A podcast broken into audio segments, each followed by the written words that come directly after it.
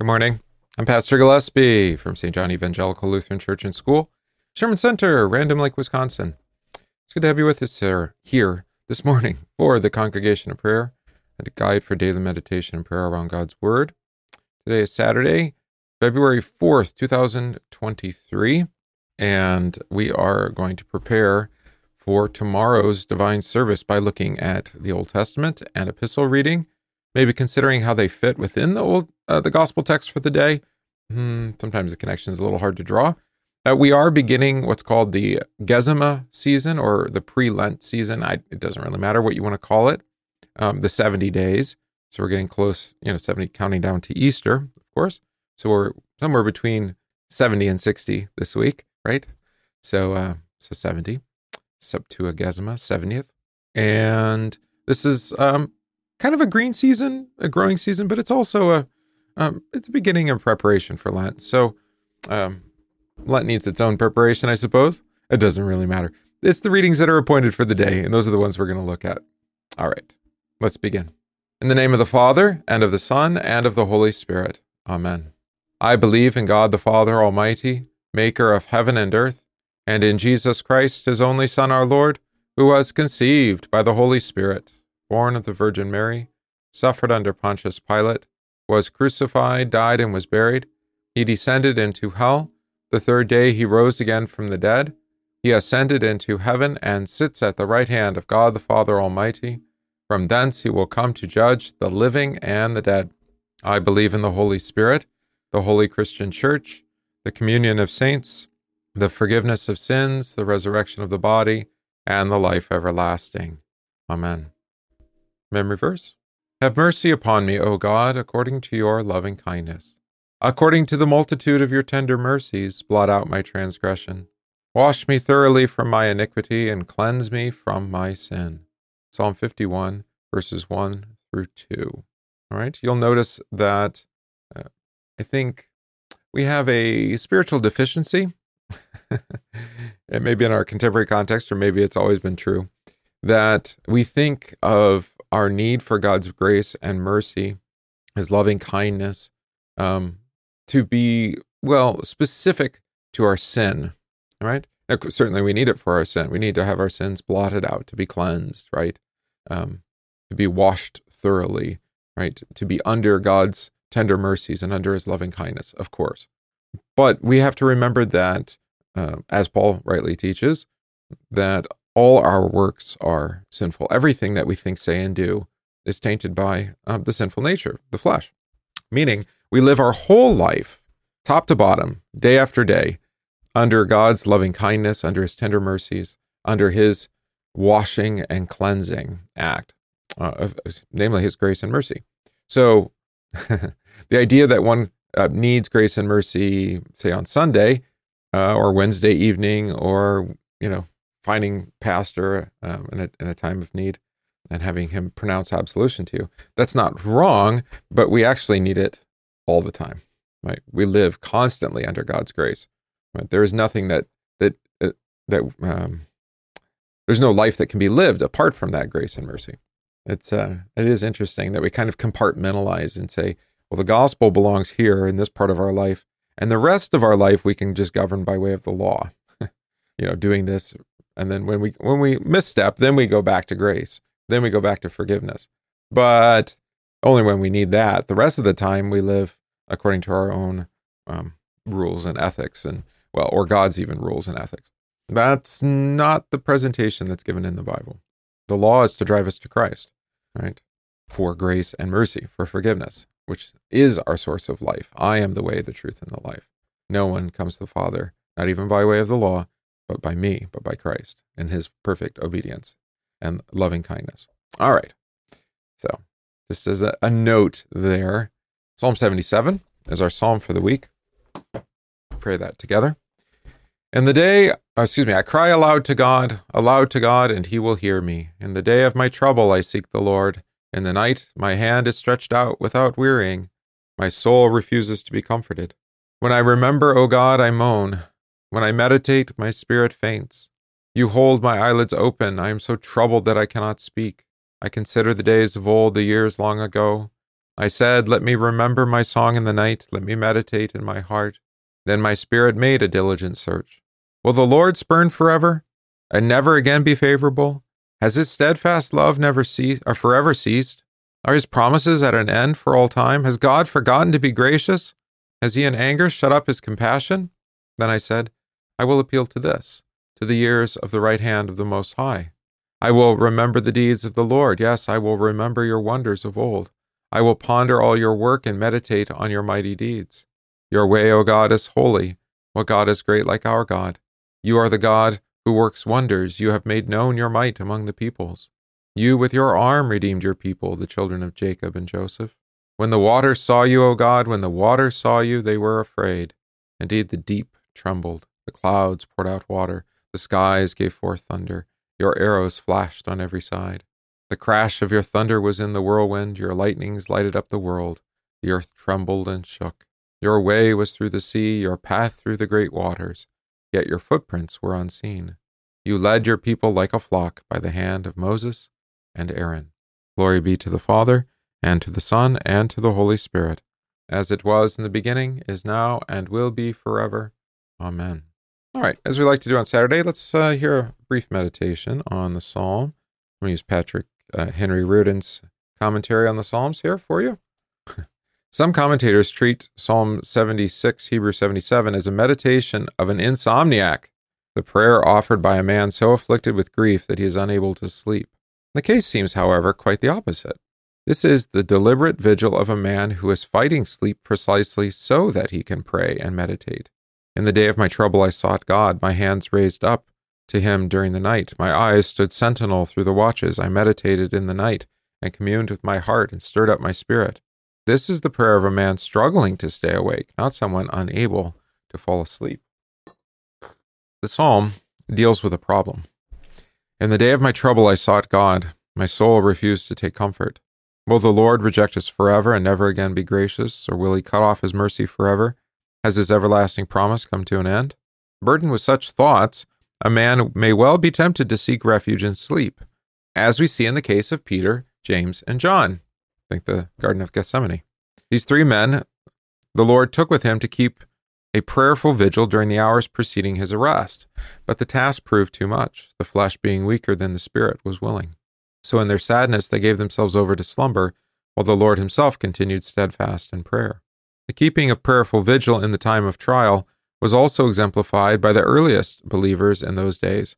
When, quote, Herod the king stretched out his hand to harass some from the church, Peter was therefore kept in prison, but constant prayer was offered to God for him by the church. Acts 2, verses 1 and 5. Even as, quote, Peter was sleeping, bound with two chains between two soldiers, Acts 12:6, the church maintained her prayerful vigil through the night.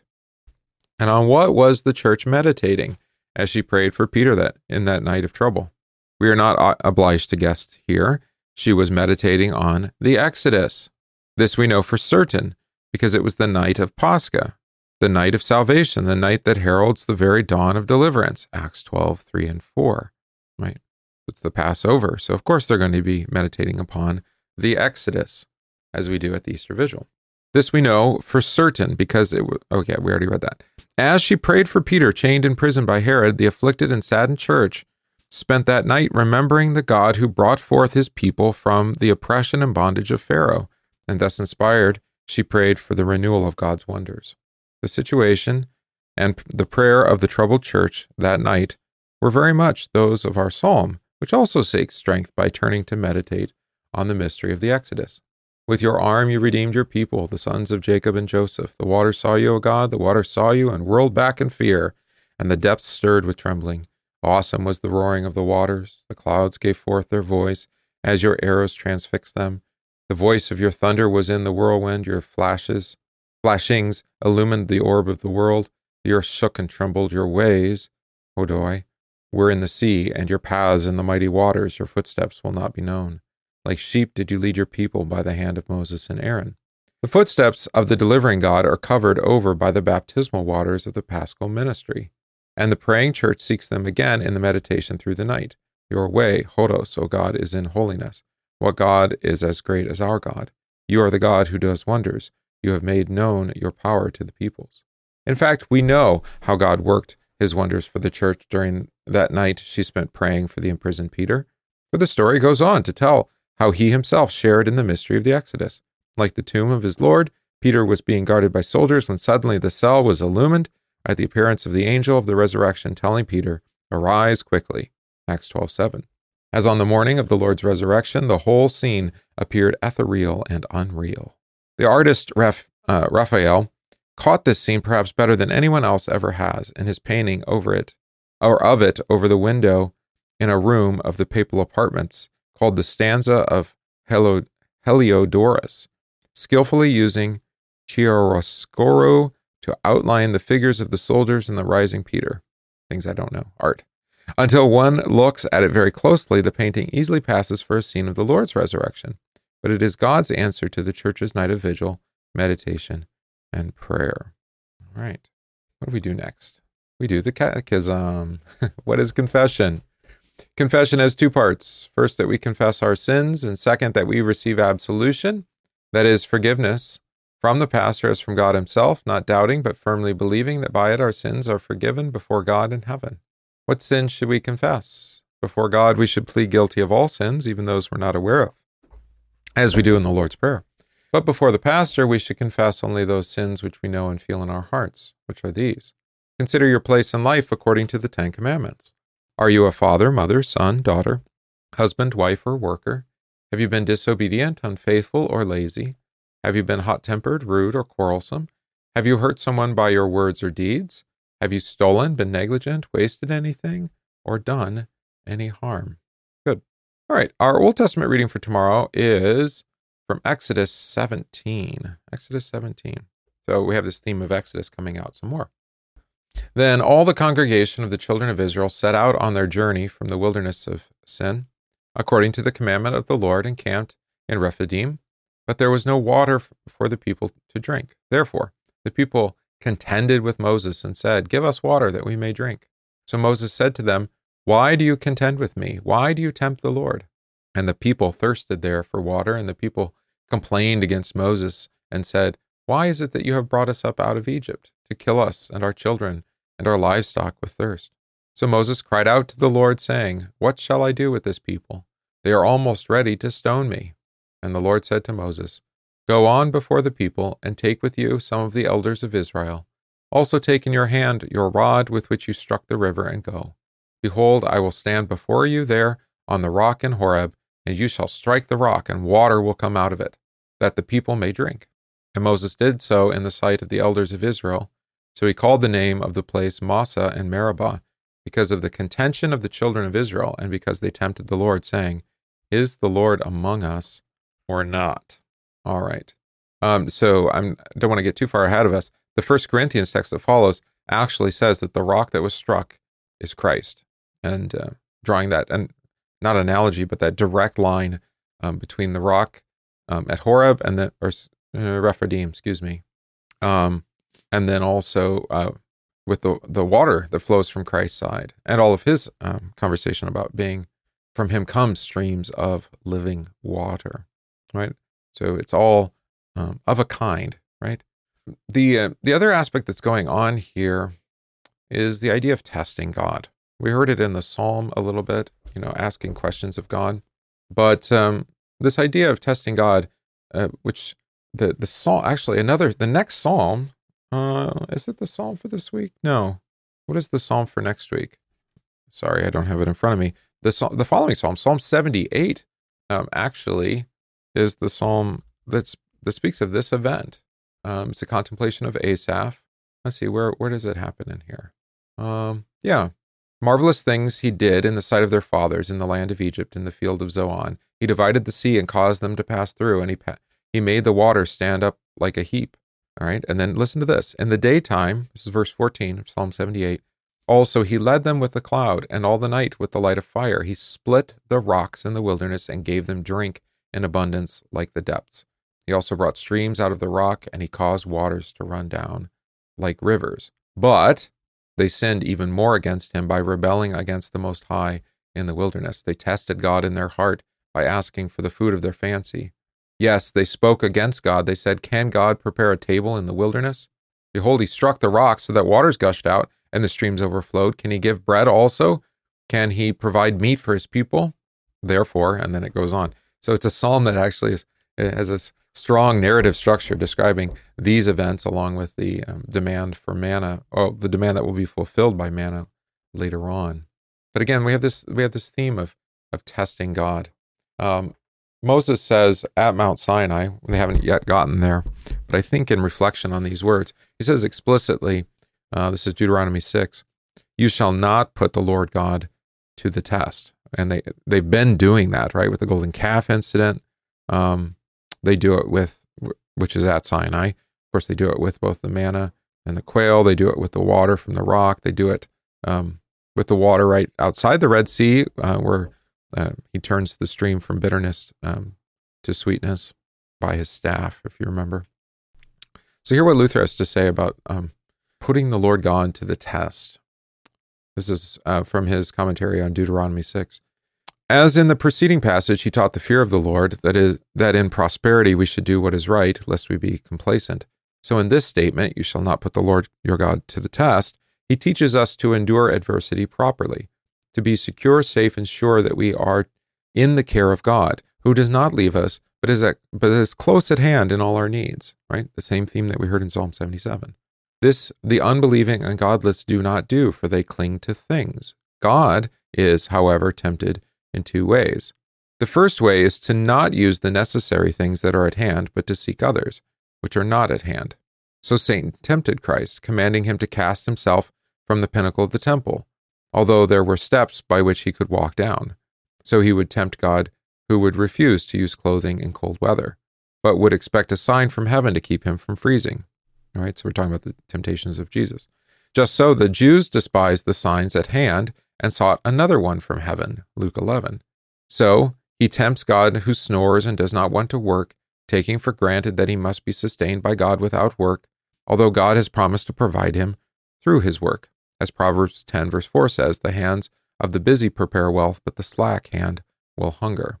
This vulgar celibacy is like that too. Now you're talking about um, mandatory celibacy of clergy. God takes care of sin and the infirmity of the flesh by making a woman and joining her to the man. But foolish men leave her aside and presumptuously attempt continence by a heavenly miracle. It was said earlier, too, that under the surface sign surface sign of things at hand, God shows his works and wants us to use them, but not to trust in them. For while it is true that the busy hand produces riches, nevertheless, what Solomon also said is true that only the blessing of the Lord makes wealthy men, namely through the busy hand. Proverbs 10. All right. Uh, for if the busy hand were to be hindered by force, the blessing of the Lord would still enrich. So through the sword he alone gives safety. Nevertheless, the safety of man is empty. And my sword, he says, will not save. Psalm 44. But God will save through the sword if it is at hand, and without the sword if it is not available. All right, so he's he's talking about um, what really is a paradox, right? We are to trust in the Lord in all things, and yet we're not to be lazy as well, right? Uh, we are to trust that the Lord will defend us, and yet at the same time, uh, we are to take up the sword to defend those whom we love. How can both be true at the same time? Hence, one must use things, but one must not trust in them, right? So we work, we don't trust in our work, we trust in God. Uh, we use the sword to defend, but we don't trust in our own ability, but rather in God's ability to defend, right? Um, yeah. Only in God should one trust, whether that uh, which you use is a, at hand or lacking. Secondly, God is tempted. This again, the um, we we tempt God the way we tempt God. So God is tempted. We tempt Him when nothing is needed at hand except the bare and lone Word of God. Of this temptation, Moses is really speaking here when he adds, just as you tempted in Massah, right? So our reading, where they said uh, quarrelsomely, is God among us or not? For here the godless are not content with the word, right? That God has promised to deliver them safely into the promised land. And unless God does what he has promised at the time, in the place and in the manner prescribed by themselves, they give up and do not believe. But to prescribe place, time, and manner to God is, is actually to tempt him and to feel about, as it were, whether he is there. But this is nothing else than to put limits on God and to subject him to our will, in fact, to deprive him of his divinity. He should be free, not subject to the bounds and limitations, but be the one who prescribes place, means, and time to us. All right, so here's the key. This is what they're tempting God. God has promised to care for them, right? Uh, and to provide them food and drink, right? Remember the Lord's Prayer give us this day our daily bread. Problem is, is that they don't believe that. Um, and so they tempt God uh, to judge them, right? They want to make him their enemy by uh, putting place, time, and manner um, constraints on God, right? No, you have to do it here and now and on the way we want, right? This is tempt- this is to tempt God. Therefore, both temptations are against the first commandment. That which happens be- because of sheer lust and prying when things are abundant, and that which happens when poverty urges a man and weakness of faith gives him advice. Here you see the most spiritual commandment explained by Moses in the most spiritual and perfect way. For he has not yet come to images, but he is first concerned with condemning the desires of godlessness, which are at the root of external idolatries and images.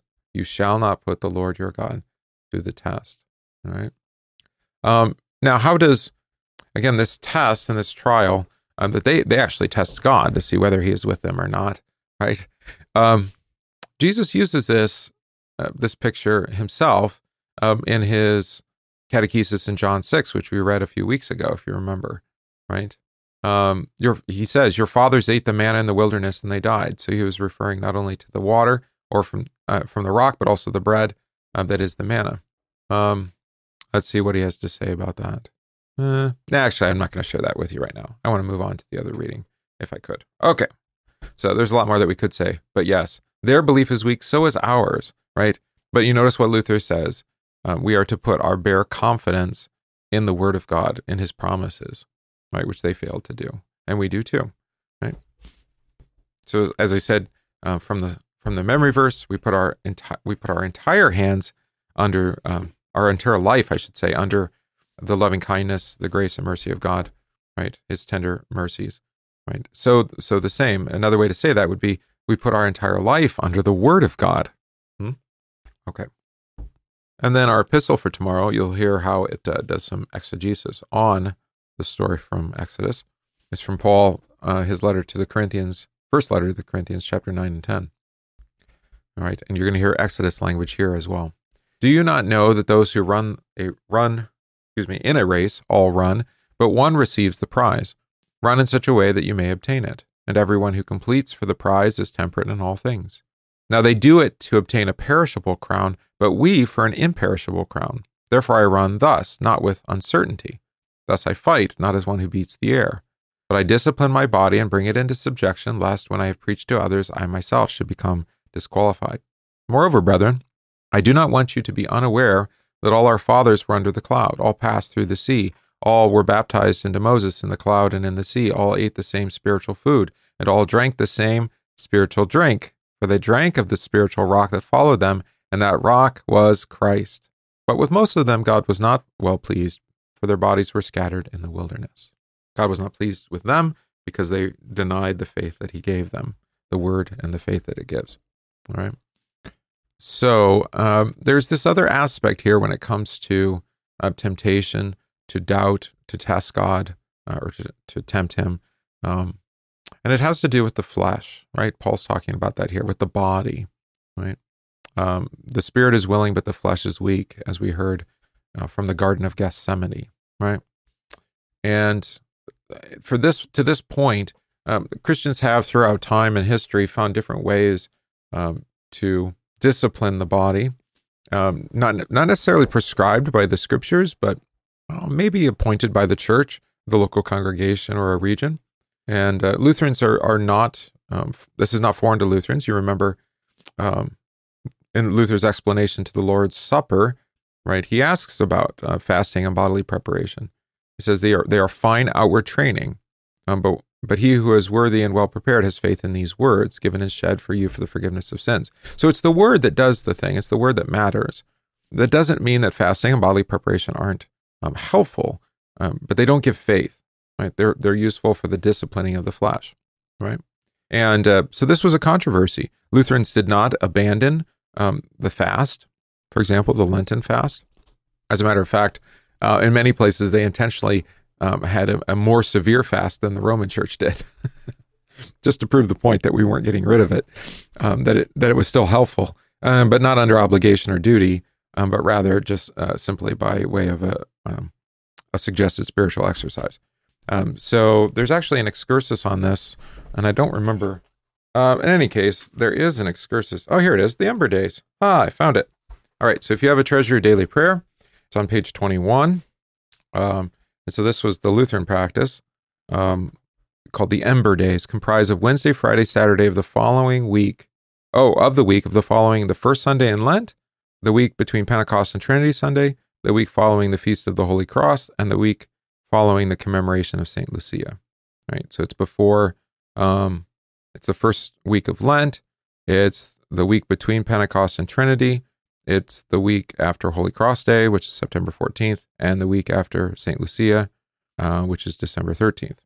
So here's what it says Traditionally, the Western Church observed four periods, roughly one for each of the natural seasons of the year, seeking God's blessings upon the fruits of the earth and acknowledging that all food comes from Him, right? Fast, so think food and drink, right? Bodily food and drink, not just spiritual. Fasting, prayer, and almsgiving are prescribed by the church, marked the three days of each embertide. In the Church of the Reformation, though these days marked a season of piety, especially devoted to the preaching of the Catechism, right? So you'd preach the Catechism through uh, Lent and after Pentecost at, at Holy Cross, and then the week after Lucia before Christmas. Today, the Ember Days can be a time to give special attention to the elements and fundamentals of Christian knowledge and life found in the Catechism. The Ember Days were originally days of prayer, repentance, and fasting. After the Reformation, the Ember Days themselves became, for Lutherans, one of the roots of the evangelical days of repentance. The traditional themes of repentance can be used in one's daily prayer in a way that is already familiar as a day of supplication and prayer. Hymns of confession and absolution would be suitable. The appointed Lectio Continua readings of daily prayer can be retained. Um, and as far as the actual fast, um, usually what would happen on Wednesday, Friday, and Saturday is you'd eat one and a half meals. All right. But it's under suggestion and not compulsion. And to that point, listen to what um, the Lutheran Confession says in um, the distinction of meats or mandatory fasts, if you like, Article um, 26 of the Augsburg Confession. Our adversaries object by accusing our teachers of being against discipline and the subduing of the flesh. Just the opposite is true, as can be learned from our teachers' writings. They have always taught that Christians are to bear the cross by enduring afflictions. This is genuine and sincere subduing of the flesh, to be crucified with Christ through various afflictions. Furthermore, they teach that every Christian ought to train and subdue himself with bodily restraints, or bodily exercises and labors. They are neither then neither overindulgence nor laziness may tempt him to sin. But they do not teach that we merit grace or make satisfaction for sins by such exercises. Such outward discipline ought to be taught at all times, not only on a few set days. Christ commands, Watch yourselves, lest your hearts be weighed down with dissipation and drunkenness. Also, Matthew 17:21. This kind never comes out except by prayer and fasting. Paul also says, I discipline my body and keep it under control. There's our text, 1 Corinthians 9:27. Here he clearly shows that he was keeping his body under control, not to merit forgiveness of sins by that discipline, but to keep his body in subjection and prepared for spiritual things, for carrying out the duties of his calling. Therefore, we do not commend or condemn fasting in itself, but the traditions that require certain days and certain meats with peril of conscience, as though such works were necessary service. All right. So that's in Article 26 um, on uh, the mandatory fasts of the Roman Church, especially say during Lent. All right. And uh, we oppose that. And I don't, I don't know how how many Roman Catholics actually practice those fasts, even though they're um, still codified in canon law um, especially from Trent. Um, the same thing comes up again in Article um, 15, this time in the Apology. Listen uh, to what Melanchthon says here. We teach this about the putting to death of the flesh and the discipline of the body. Just as the confession states, Augsburg Confession, a true and a not a false putting to death, mortification happens through the cross and troubles by which God exercises us. In them we must obey God's will, as Paul says, present your bodies as a living sacrifice. Romans 12:1. They are the spiritual exercises of fear and faith. In addition to put this putting to death, which happens through the cross, there is also necessary voluntary exercise. Christ says, But watch yourself lest your hearts be weighed down with dissipation. Luke 21:34. And Paul says, I discipline my body and keep it under control. 1 Corinthians 9:27, and so on. These exercises, the voluntary ones, are to be accepted not because they are services that justify, that is, forgive sins, again, but because they are assumed to control the flesh. Such overindulgence overpower us, or should overindulgence empower us, and make us secure and unconcerned. This results in, in people indulging and obeying the tendencies of the flesh, basically doing what the sinful flesh wants it to do, right? So to consume more and more, to build bigger and better barns, you know, all of that kind of language, to um, to amass greater and greater wealth, um, and to, to grow fat and lazy and, and you know and drunk. fat, dumb, and lazy is no way to go through life, son. Uh, to quote uh, Animal Farm, uh, Animal House. all right, so uh, let's see. The, the, the required order of certain meats and times does nothing toward controlling the flesh, for it is more overflowing and costly than other feasts. Not even the adversaries obey the order given in the canons, right? And that so that was true at the time of the Reformation. It's still true today. They don't follow their own rules, um, and and the point here is to say um, that actually the, the fast uh, ought to be consistent and regular, not just during a time and season.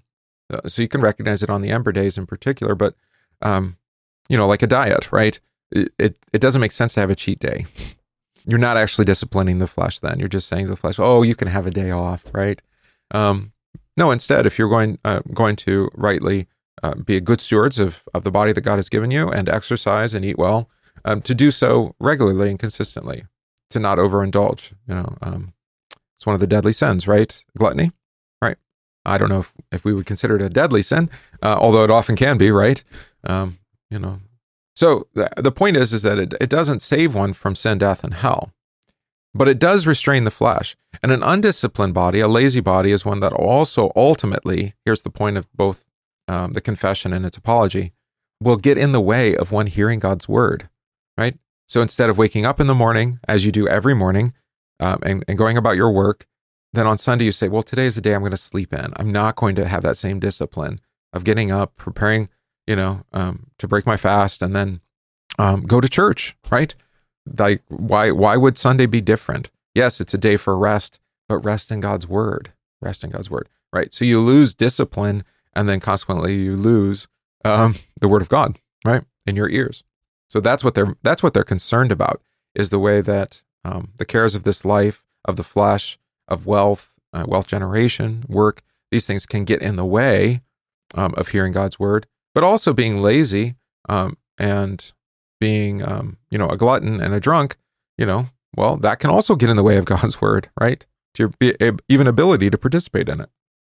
So I, I don't know why we've gotten away from this idea that that the flesh should be disciplined.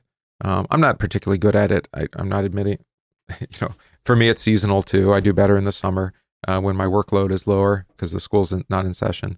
Um, so I have more time available, you know, for for exercise. But um, you know, there there used to be maybe maybe an undue emphasis or, or an exaggerated emphasis on on personal fitness and well being.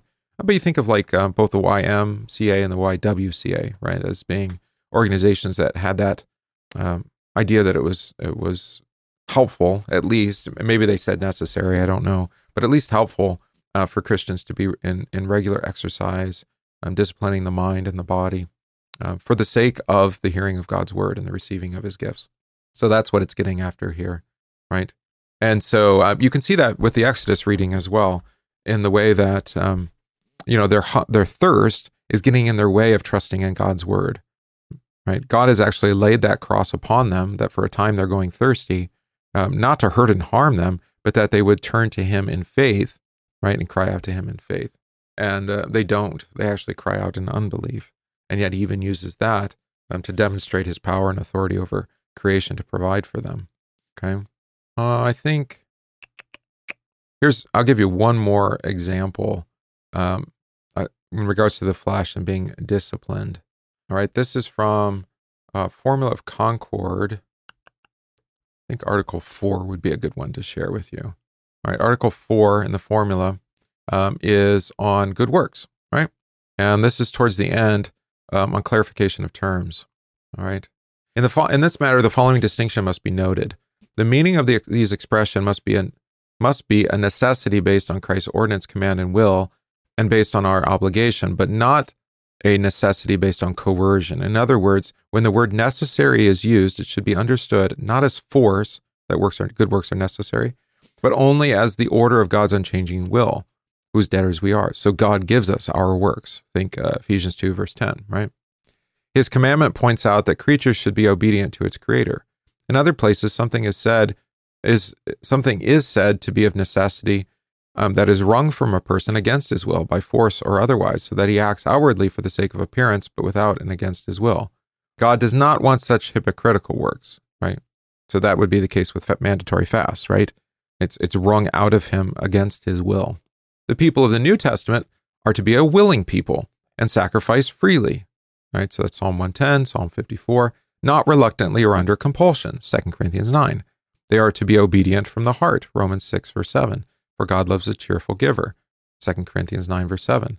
In this understanding and in this sense, it is correctly said and taught that truly good works should be done willingly or from a voluntary spirit by those whom God's Son has made free.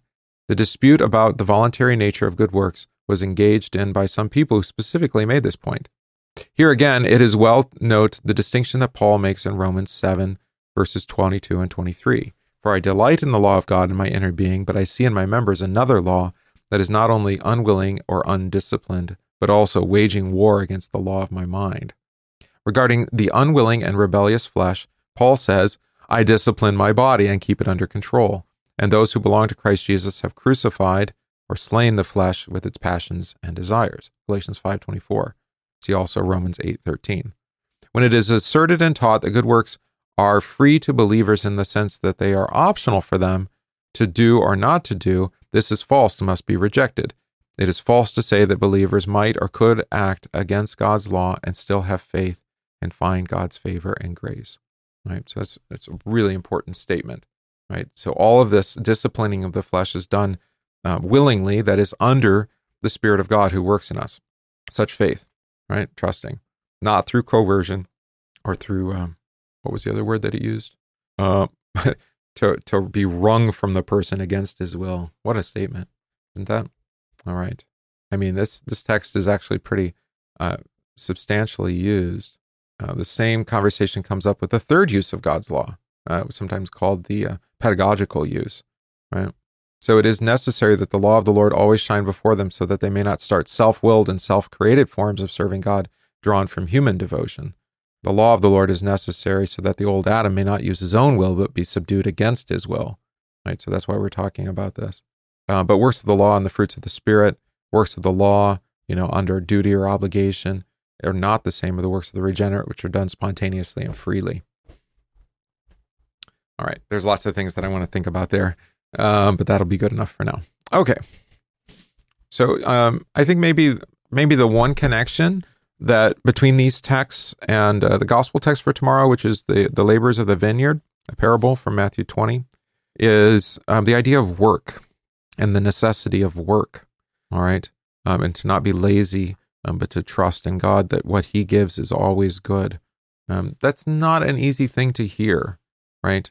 Um, because not everyone is given equally and or given according to, as Luther said there um, in Deuteronomy, according to the place, time, and manner that we would choose, but according to his place, time, and manner, which is why, like the 11th hour workers get the same pay because that's what God has ordained for them, right? Even if to us it seems unfair or um, uh, completely unjust, right? It's under God's good, good and gracious will. All right, I think that's enough for now. Let's uh, sing our hymn for the week, O Wondrous Type.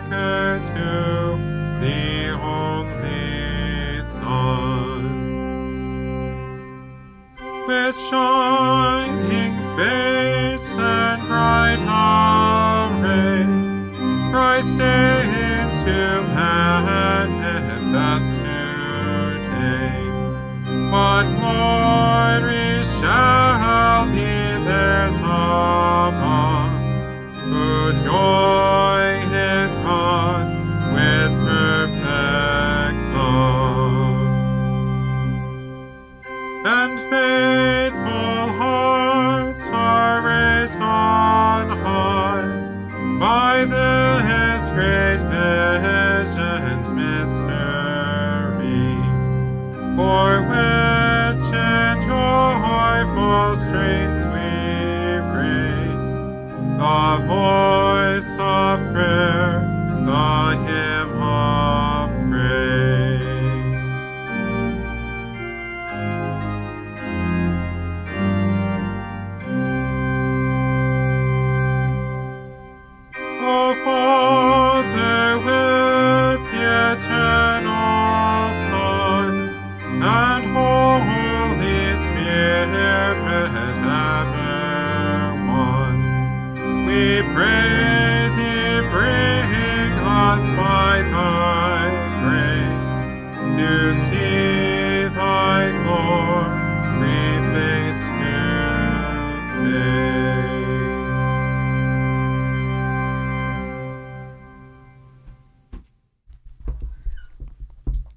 Very good.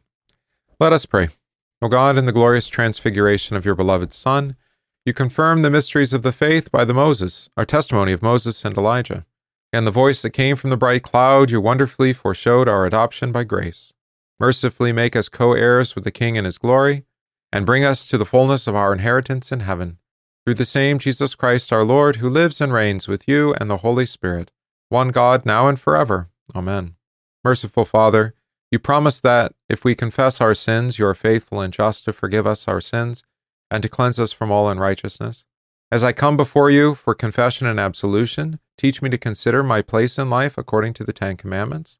Work in me true contrition and repentance. Give me a desire to live a new life. Help me to know and confess my sin truthfully. As I receive my Savior's forgiveness, comfort my conscience, renew my life, strengthen my faith in Him, and restore to me the joy of your salvation. All this I ask for the sake of my dear Lord Jesus Christ, who died for me and shed his blood for me upon the cross for the forgiveness of all my sins. Amen. We pray for faithfulness to the end, for the renewal of those who are withering in the faith or have fallen away, for pastors as they prepare to administer Christ's holy gifts, and for receptive hearts and minds on the Lord's day. Let us pray to the Lord. Lord, have mercy. We pray this day uh, for Greg, who celebrates his birthday. We pray for the households of our church, especially that of Matt and Vicky, Dick and Milda, Jim and Mardell, Chris, David, and Al. We give thank- thanks to God for our Lutheran Day School. We pray for our catechumens. We pray for those ill receiving treatment or recovering, especially Marcella, Joe, Kelsey, Walt, Naomi, Christopher, Dan, and Brad, Ron, Betty, Joan, Cheryl, Pat, Merlin, Heidi, Dick, and Karen. Pray for our homebound Ed, Paul, and Pauline. Pray for the missions and mercy work of the church, especially the work of Sheboygan Lutheran High School. Pray for our relatives, and we pray for our benefactors. For all this, let us pray to the Lord. Lord, have mercy. Our Father, who art in heaven, hallowed be thy name. Thy kingdom come, thy will be done, on earth as it is in heaven. Give us this day our daily bread, and forgive us our trespasses, as we forgive those who trespass against us. And lead us not into temptation, but deliver us from evil. For thine is the kingdom, and the power, and the glory, forever and ever. Amen. I thank you, my heavenly Father, through Jesus Christ, your dear Son, that you have kept me this night from all harm and danger. And I pray that you would keep me this day also from sin and every evil, that all my doings in life may please you. For into your hands I commend myself, my body and soul, and all things. Let your holy angel be with me, that the evil foe may have no power over me. Amen. Let us bless the Lord. Thanks be to God. The grace of our Lord Jesus Christ, and the love of God, and the communion of the Holy Spirit be with you all. Amen. All right, it's been a joy to have you with us here today for the congregation prayer. Come to each morning at about 9 a.m., except for tomorrow, Sunday, because we have divine service at 9:30. All right, so join us for that. We'll have Bible study from um, Ezekiel 13 with the prophets and the prophetesses, the false prophets and false prophetesses. And we have to talk about what a false prophetess is. All right, um, it's a little bit uh, obtuse, maybe, but I think uh, we can draw some contemporary application. You might guess where we'll go with that. All right. Um, so join us tomorrow for divine service again at 9:30. Bible study following. Um, there is a youth group meeting, uh, youth group uh, gathering, I should say, during Bible study hour. So uh, what is it, age 12 to 18, I think. Um, join um, Cheryl over here at school. She's going to have a nacho bar. It'll be fun, and they'll talk about uh, some future events that we've got lined up. Um, have some activity there for the youth. All right. So, with that, I bid you a fond farewell. We'll see you hopefully tomorrow morning in person, if at all possible. God be with you all.